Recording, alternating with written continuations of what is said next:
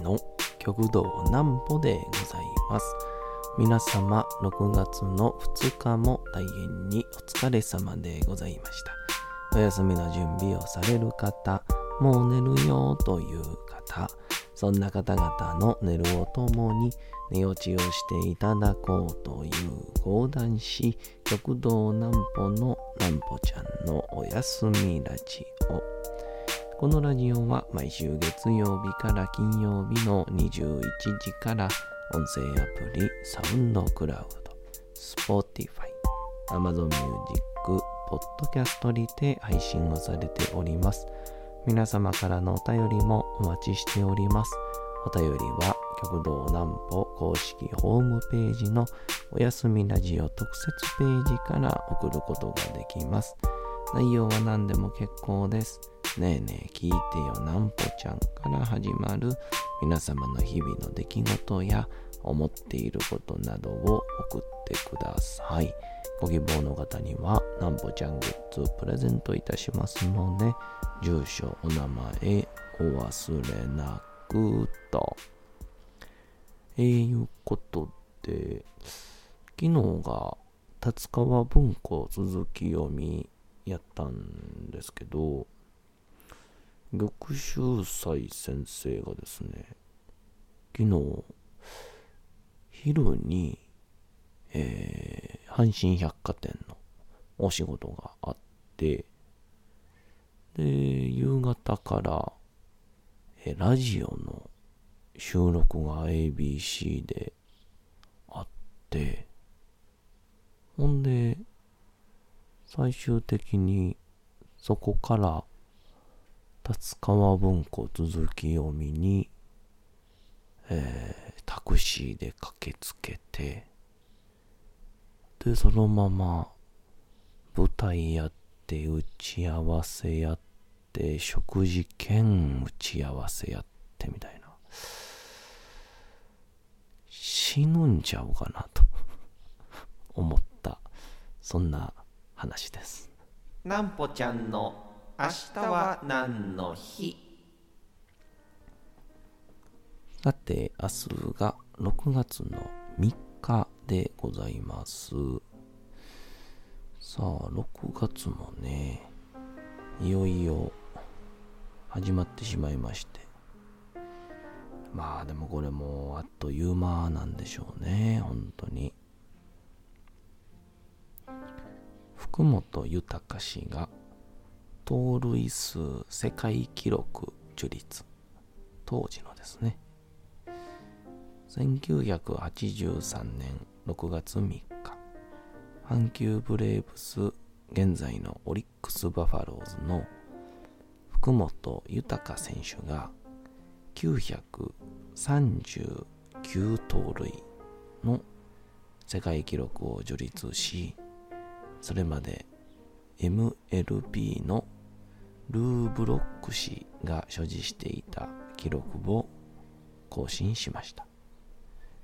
福本選手は当時の他の選手に比べて格段に足が速いわけではなかったと評されるものの走行時に左右の歩幅がほぼ同じでブレがない陸上短距離走選手の理想ともいえるフォームに加えて圧倒的な度胸と投手のピッチングの癖を徹底的に研究した賜物で世界記録樹立に至るまで盗塁数を積み重ねていきました。またその盗塁数は通算1065盗塁まで伸びており世界の福本世界の盗塁王と称されています。現代の世界盗塁記録数は1066盗塁。MLB のリッキー・ヘンダーソン。1993年樹立ですね。けなんですね。あのー、なんか昔ニュースとかでやってましたけど、この福本選手になるべくこう盗塁をさせないためにあのそれぞれの、えー、自分たちの球場ってしたら好きにグラウンド整備ができるのであのだから阪急が甲子園とか阪急が東京とかに来るときは、ファーストの、えー、土の量をふかふかにしてたらしいですね。うん。スタートが切りづらくなるというか、踏ん張りづらくなるそれまでしてもアウトにできなかったらしいですから。なんかあれですよね、国民栄誉賞か、迷宮会入りの賞をもらうってなったんですけど、そんなんもらったら、そこら辺でタッションなんかできへんやないか言うて、断ったの有名ですね。ええ。まあ、伝説を数々残している福本豊選手ではありますけど。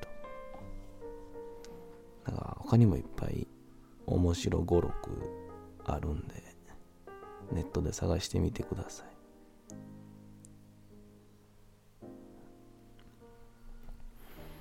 で昨日玉秀斎先生がまあ大忙しで。でもう至るところとの先生のコラボがあってもうチラシの量がねいやす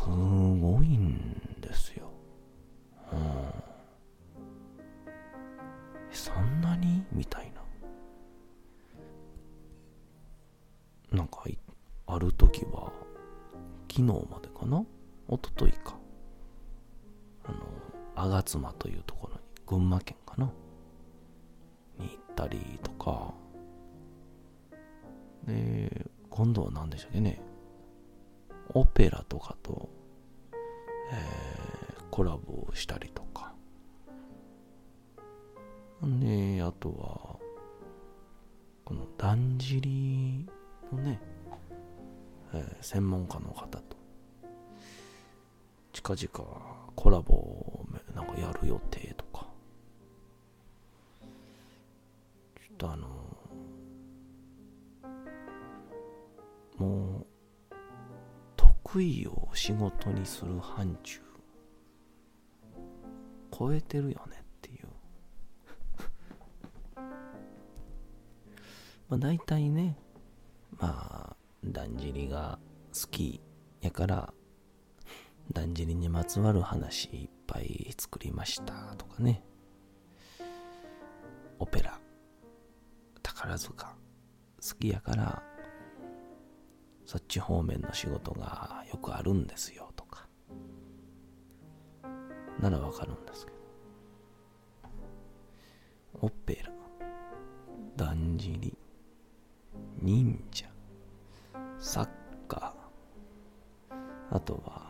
阪市内の練り歩きとかそれに加えてのジャズ即興講談。ちょっと化け物ですね。えー、完全に完全なる化け物です。まあそんなんがありましたのでちょっと心配になるじゃないですか。そんなん見てたら聞いてたら。でいざ忙しい疲れてるとなると意外とね、こう、まあ稼ぎにならない、会場が狭いとかいう場所になると、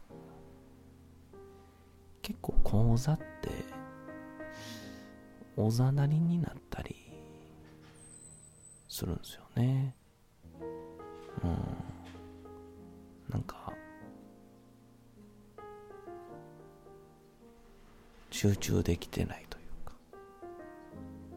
まあ、講座仕事の数が増えると稽古も減りますからね。なんですけど、先生はもう、講座に上がると、すっごい元気になるっていう。えー、もう僕はもう、変態講談師。講談変態。えー、とね、僕は思ってるんですけど。だから、ちょい前ですかね。多分ほんとスケジュールが重なりすぎてか。まあまあまあ、こういうことを言われるのは先生嫌でしょうけど、楽屋来た時に、なんか、余命宣告されたみたいな顔で入ってきあったんですよ。え？みたいな。なんか、おはようございますって言っても、へい、へい、みたいな。もうそれだけですよ。あ、これだいぶ来てるなと思って。もうこういう時ってもう話しかけちゃダメですから。もうご挨拶だけして。えー、楽屋はじーっとしていただいてたんですけど。いざいざ先生の出番になって、で、達川文庫っていうのは、毎週毎週、字起こしをしたものを、ほぼ当日に覚えて、本番にかけていきますから。まあ、覚えたネタ淡々とやっときゃいいっていうもんでもないんですよね。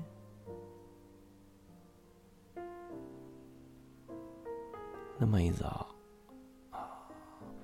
枕、そうですね、弾き語と本編の前に喋る時間2、3分で、本編もいつもよりちょっと短めで、十何分で下がってきやるかなと思ったら、まさかの枕20分喋るっていうね。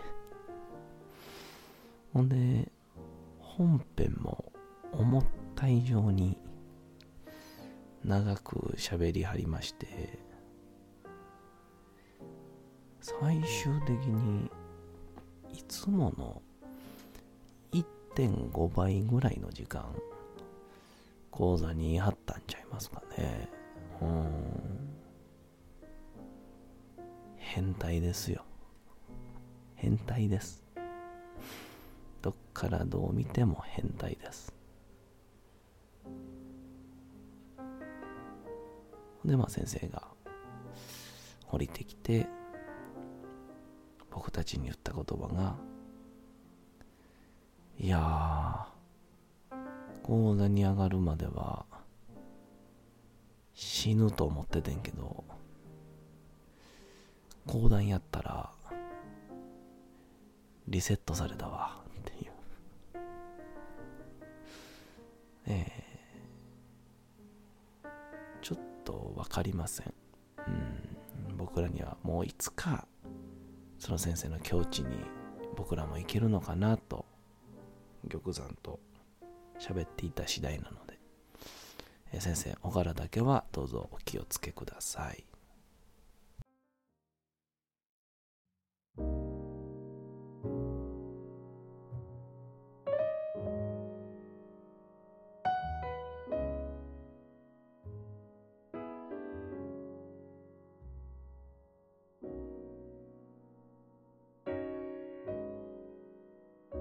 さて時刻はうとうと朗読会の時間となりました。皆様小さい頃眠れなかった時にお父さんお母さんおじいちゃんおばあちゃんお世話になっている方に本を読んでもらった思いではないでしょうか。なかなか眠れないという方のお力に寝落ちをしていただければと毎日様々な物語小説をお届けしております。さて本日お読みしますのも三島由紀夫の金閣寺でございます。えー、まあかといって不思議なもんで僕もこのお休みラジオなんかやるとちょっとこう気分が乗ったりするんですよね。不思議ですね。疲れると喋りたくなくなるけど。喋らなくなると余計疲れたりもするという。意外とみんなに通じることなんちゃうかなとも思います。どうぞ今日も三島由紀夫金閣寺お楽しみください。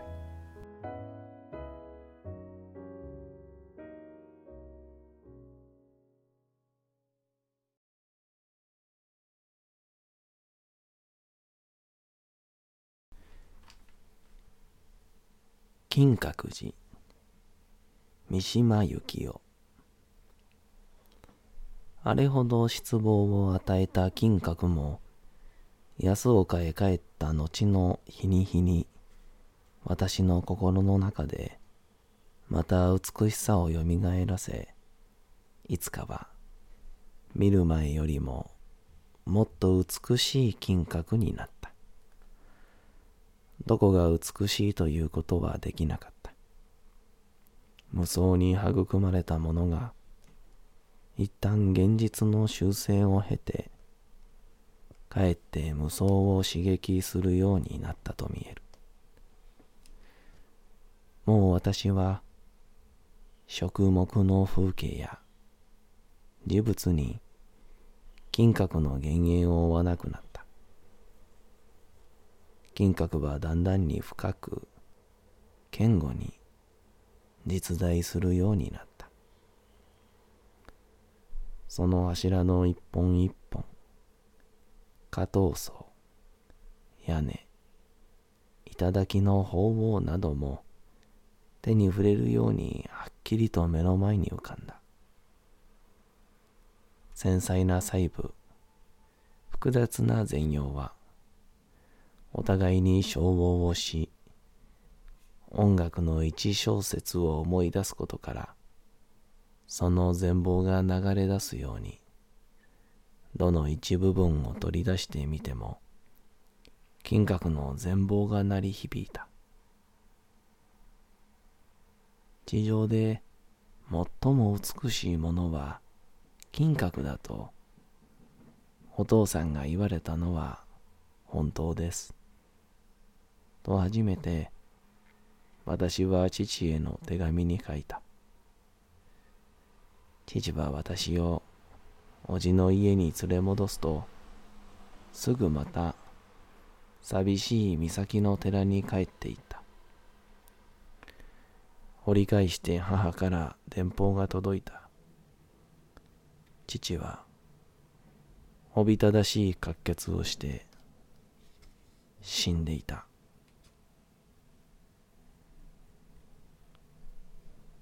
父の死によって私の本当の少年時代は終わるが自分の少年時代にまるきり人間的関心とも言うべきものの欠けていたことに私は驚くのである。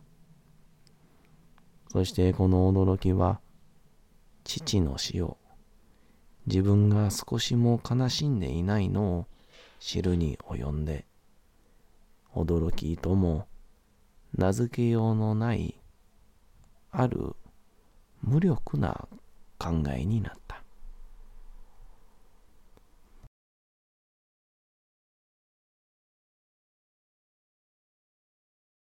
さて本日もお送りしてきましたなんぽちゃんのおやすみラジオ。